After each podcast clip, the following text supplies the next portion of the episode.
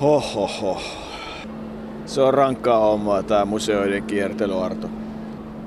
Mä oon aina ihmetellyt sitä, sitä tosiaan, kun ihmiset sanoo, kun ne käy jossain turistimatkoilla, että kysyy, että mitä teitte, niin sanoo, että kierreltiin museoita.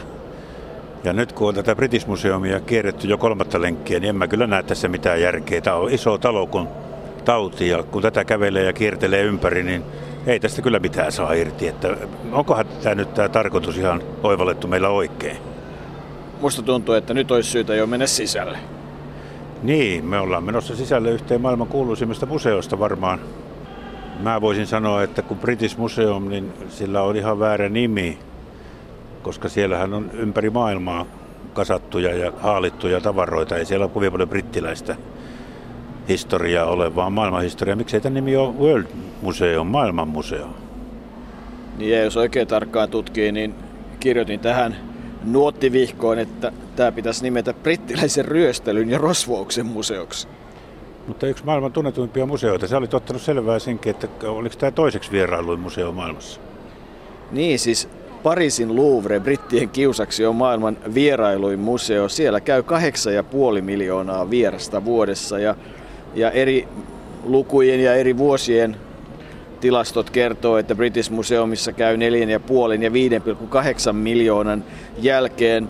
Sitten oikeastaan nämä seuraavat mielenkiintoiset on Metropolitan Museo New Yorkissa, National Gallery täällä Lontoossa, sitten on Tate Modern, eli Tate Gallerian uusi puoli ja, ja modernin taiteen museo, Washingtonin National Gallery, Pompidou Center Pariisissa ja sitten National Museum of Korea Soulissa. Oletko siellä käynyt?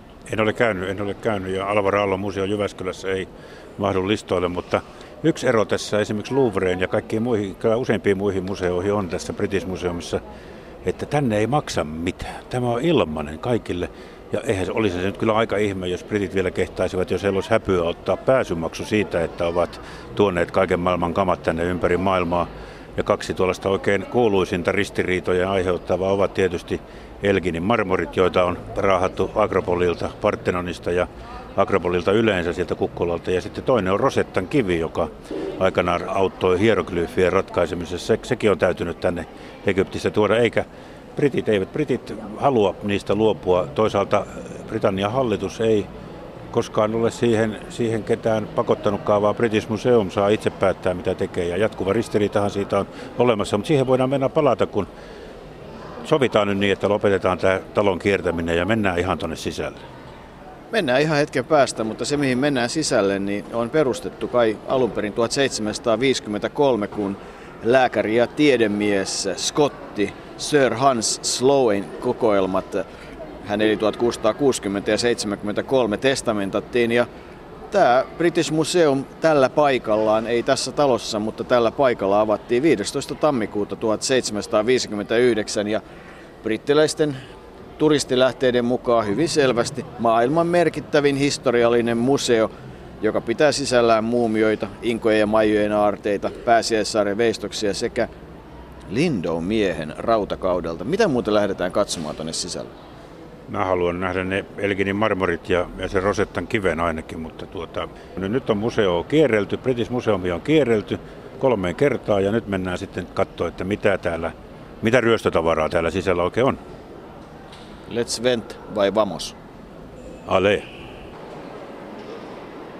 Rosettan kivi on joukko nyt tuossa sun edessä. Se on yksi maailmanhistoria kummallisimpia kiviä, mutta erittäin tärkeä ja kyllä sitä tässäkin on niin kuin noin olisiko nyt arviolta sata ihmistä tälläkin hetkellä tuijottaa ihan täpinöissään siitä, kun siinä on kolmenlaista kieltä ja tosiaan Jean-François Champillon, egyptiläinen tutkija aikanaan sitten pystyi tuon kiven avulla ratkaisemaan hieroglyfien arvoituksen. Minusta noin on kyllä aikamoisia hieroglyfejä, ei noista mitään selvää saa, mitä nuo kirjoitukset on, mutta siinähän on kolmen kielen kirjoituksia. Aika möhkäle. Tuossa ihan ulkopuolella niitä on muuten saatavissa muutaman punnan hintaan ihan ihan tota eri muodoissaan. että niitä on metallisia ja avaimenperiä ja huiveja ja näyttää olevan myös pienoismallia näistä kivistä, mutta kun tämä on tämä brittiläisen ryöstelyn ja rosvouksen museo, niin, niin Rosetan kivihän on kai alun perin Egyptistä. Mutta kun sanoit, että niitä on kerran ostettavissa tuossa, niin ostetaan, ostetaan sitten kun lähdetään. Mutta Rosetan kivi on Egyptistä tosiaan. Sen löysivät Napoleonin armeijan sotilaat, kun purkivat yhtä taloa tuolla sotaretkellä Egyptissä. Se oli vanha kivi, oli muurattu. Mennäänpä tuohon istumaan. Tässä on hyvän penkki, niin ei tarvitse seistä näiden papereiden kanssa, kun ei tuo tieto kuitenkaan kata kaikkea tuolta aivo, aivovarastosta, vaan täytyy vähän luntata aina silloin tällä. Niin ja istuminen tekee tämän museon kiertelyn jälkeen muutenkin aika hyvää. Joo, se oli kova. Kolme rundia suosittelen ennen kuin tulee sisälle. Se tekee hyvää. Siinä alkaa olla jo museo sisältö arvokas, mutta 1799 todella tuota Napoleonin sotaretkellä, mutta sitten kun Napoleon joukot hävisivät Briteille, siinä oli muuten amiraali Nelson oli mukana Abukirin taistelussa silloin ja kaikkea tällaista, niin silloin se kivi jäi sitten Briteille ja, ja se tuotiin tänne. Ja tämä oli vuodesta 1802, se on ollut näytteillä täällä British Museumissa, mutta ranskalaiset, nimenomaan tuo Champillon, jonka hauta on muuten Pariisissa, jos se ketään kiinnostaa, niin hän ratkaisi sen. Siinähän oli kolme eri kirjoitusta.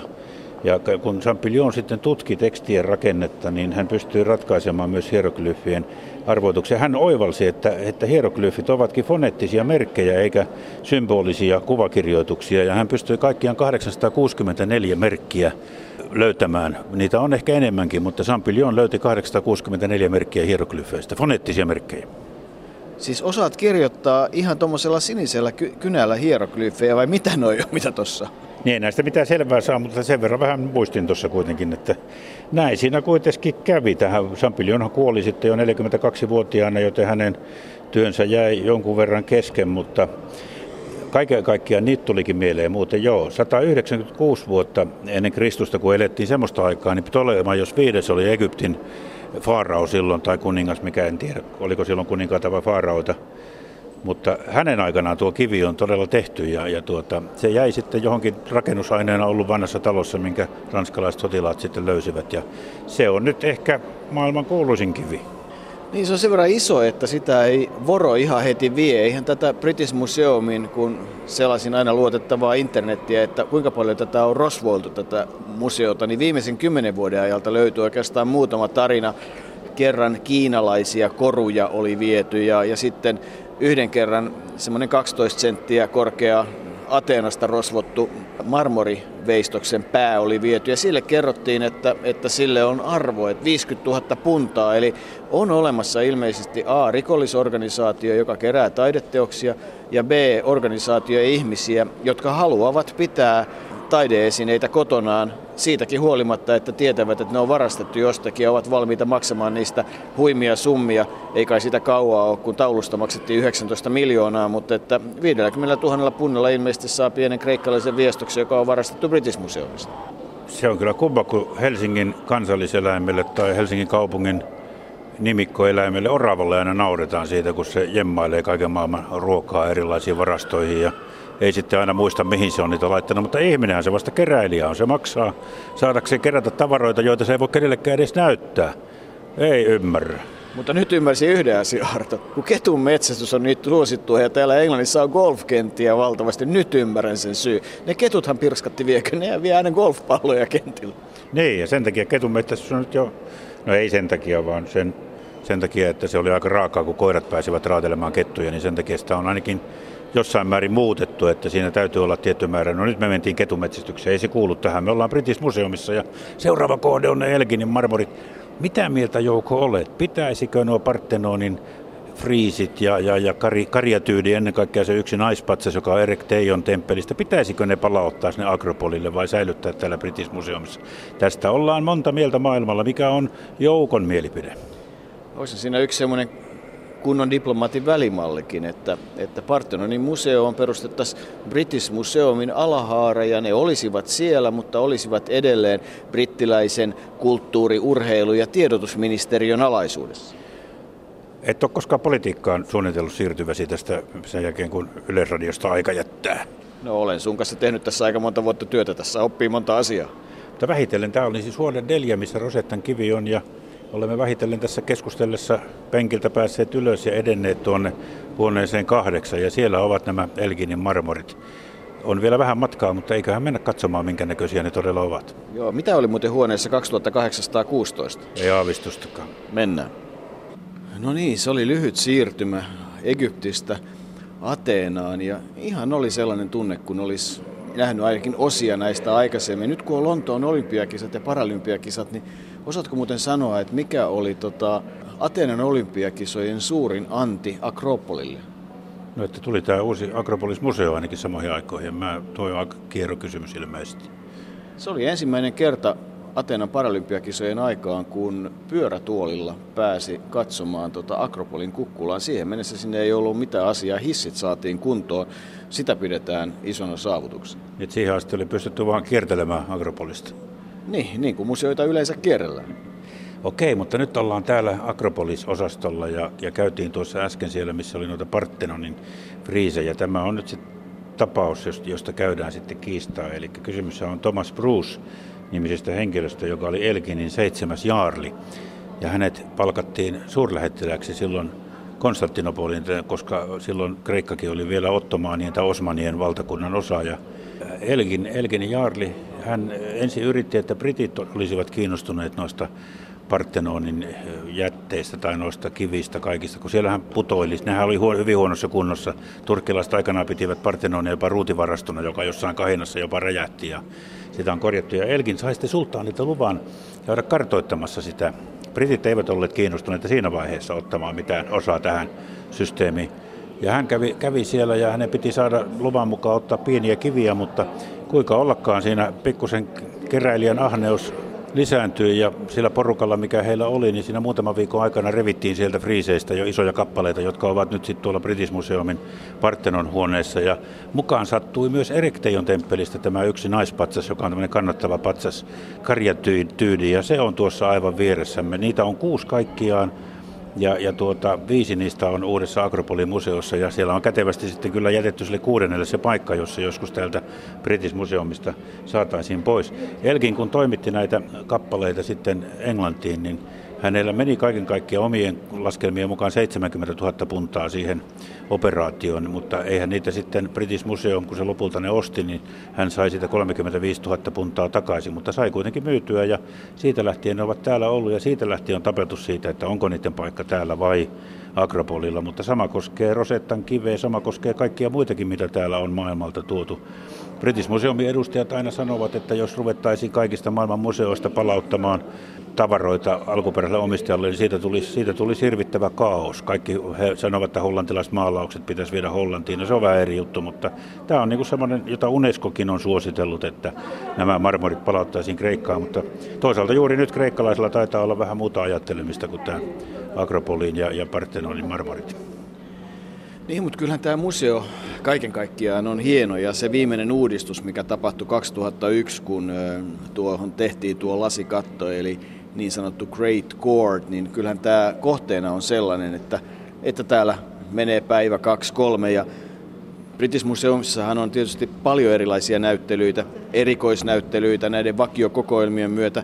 Nyt esimerkiksi 2012 Shakespeare, Picasson äh, printit, näyttely on olemassa ja on Yhdysvalloista. Että kyllähän täällä näkemistä riittää. Kaiken kaikkiaan täällä saleja on 90 ja noin 7 miljoonaa esinettä, joita pääsee 10 ja 17.30 välillä ilmaiseksi todella katsomaan, että sen verran brittiläisen ryöstelyn ja rosvuoksen museo antaa takaisin, että myös kreikkalaiset, egyptiläiset ja vaikka sitten nigerialaiset, jotka haluavat tulla katsomaan Beninin pronsseja, niin saavat tulla katselemaan niitä omiaan ilman lisämaksua. Se on tietysti hyvä asia. Joo, joo, sanon minä. Nimittäin jokaisen huoneen ovella on kuitenkin tuommoinen keräysastia tai tuollainen, jossa pyydetään lahjoituksia British Museumille ja seteleitä näyttävät kaikki olevat. Eli kyllä tänne periaatteessa sisäänpääsymaksu on, mutta se on sanotaanko sitaateissa vapaaehtoinen. Niin, mutta sinnehän me voitaisiin laittaa oma laatikko amatöörioppaiden kulujen kattamiseksi. Ei, eläkerahasto. Sopii mainiosti.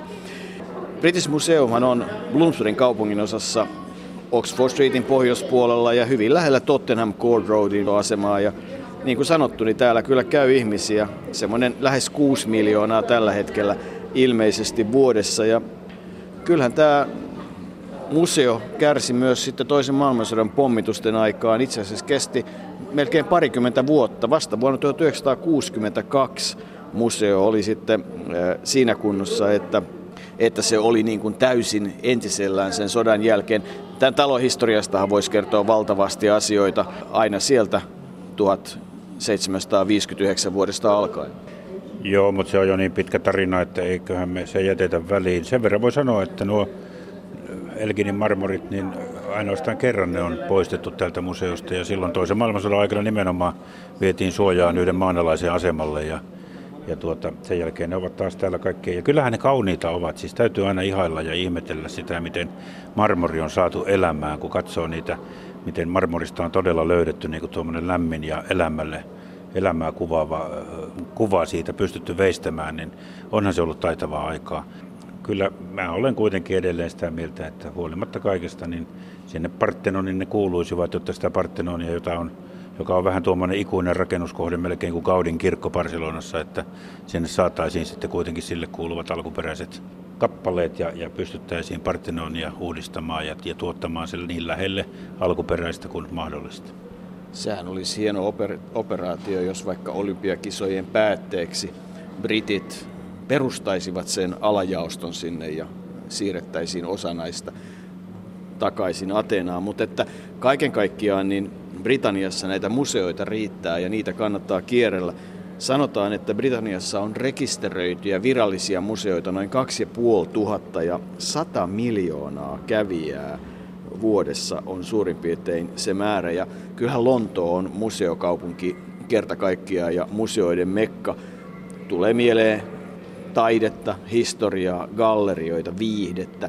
Esimerkiksi taiteessa just mainitut Teitin galleriat ja Tate Modern, Dani Universe, luontoa, luonnonhistoriallinen museo, erilaisia tiedemuseoita ja sotamuseoita. Täällä riittää ihan jokaiseen makuun ja ainakin tähän mennessä, mitä on kierretty, niin ihan mukavasti aina on tehty.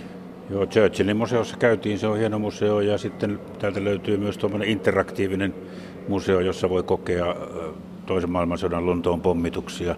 Täällä on, on vankilamuseoita, täällä on vaikka mitä. Siis täällähän pääsee tähän historiaa todella hienosti esille. Ja sitten jos on demokratiasta ja tuollaisesta niin kuin todella maailmanhistoriasta kiinnostunut, niin kannattaa mennä British Libraryin, ellei halua mennä Lontoon ulkopuolelle Salisburyn katedraaliin tai Lincolnin linnaan, niin menee British Library, eli Britannian kirjastoon. Siellä on ne yksi kolmesta näistä vähän säilyneistä Magna Cartan sivuista. Magna Carta oli 1215 Johanna Maattoman aikaan tehtiin tämmöinen tämmöinen kirja, jossa, jossa ihmisen oikeuksia ja miehen oikeuksia siihen aikaan puhuttiin, mutta ihmisen oikeuksia lueteltiin ja julistettiin ja, ja se on ollut perustana muun muassa Yhdysvaltain perustuslaille, joten se on merkittävä kirja ja siitä on ihan alkuperäisestä osia nähtävissä British Libraryssä eli tästä kansalliskirjastossa. Ja jos puhutaan British Museumista ja siitä, miten se on avoin tänä päivänä, niin British Museumillahan on aivan loistavat internetsivut, joissa näitä suurimpia nähtävyyksiä on kerrottu niiden tarinaa ja, ja sanotaan, että jos tänä päivänä joutuisi sitä kouluesitelmää tekemään, mikä aikanaan tehtiin sen ison tietosanakirjan kautta ja oltiin onnellisia, kun jotain tietoa löytyi, niin nyt olisi kyllä näppärää historiaesitelmä tehdä, kun pikkusen kävisi esimerkiksi British Museumin sivuilla. Ne on erinomaisen hyvin tehdyt sivut ja, ja kyllähän niin kuin tätä myöten mahdollisuus tutustua historiaan on ihan toisenlainen kuin silloin, kun amatöörioppas vielä tutki pikkujättiläistä. Niin, voidaan tietysti sanoa, että, että tuota, jos Magna Carta muutti maailmaa ja Rosettan kivi muutti maailmaa, kun saatiin hieroglyfit selvitettyä, niin kyllä kai tämä internet tätä maailmaa on kaikkein eniten. Joskus vähän liiankin helppoon suuntaan. Ehkä se historia tulee liian helposti saavutettaviksi ja sen takia niin kun museon sivut ovat loistavat. Tiedä, kannattaako sitten niitä museoita kierrellä ollenkaan, mutta Yksi erittäin mielenkiintoinen museo, mä en tiedä mainittiinko se, tuossa on myös tekniikan museo täällä Lontoossa, jossa on kaiken maailman teknisiä vekottimia ja muita. Ja kyllähän täällä saisi menemään vaikka loppuikänsä kiertelemällä museoita. Niin, voiko siellä tekniikan museoissa olisi näkyvissä se, mikä nyt, nyt naurattaa kovasti, eli kun aikanaan Maxwell Smart otti kengän jalastaan ja siitä lähti sitten antenni ja hän puhui siihen, niin kyllä me naurettiin, että eihän tuommoista voi olla, että joku puhuisi, puhuisi kenkäpuhelimeen tuolla tavalla. Joo, eikä ne puhelimet kyllä kengässä ole vieläkään, mutta että kyllähän näitä tämmöisiä pieniä puhelimia on tullut tietysti. Kenkäpuhelin olisi kyllä aika kätevä. Jos se olisi kengässä todella puhelin, niin silloinhan kannattaisi käyttää sellaisia kenkiä, jossa ei ole nauhoja, kun se olisi kätevämpi sitten, jos se soi, kenkä soi, niin saada käteen. Nyt alkaa mennä taas nämä jutut ihan Vuotsakikevon linjalle, mutta kai tällä paikallakin on joku merkityksensä näille keskusteluille. Täällä kuitenkin kiva nähdä, että täällä käy paljon koululaisia, paljon lapsia on täällä tänäkin päivänä. Eli kyllä tätä historiaa Britanniassa yritetään opettaa ja näyttää. Ja, ja minulle kun tuo historia on sille kohtalaisen tärkeäksi tullut tässä iän myötä. Tiedätkö, mikä nauretti kaikkein eniten, kun katselin näitä tämän museon sivuja? No enpä voi tuota tietää. Että tärkeää on sitten ostaa museon kahvilasta hot dog ja mennä nauttimaan se ulos puistoon, jos ei sada. Tehdäänpä poikkeus. Ostetaan hodarit ja mennään tuonne sateeseen syömään.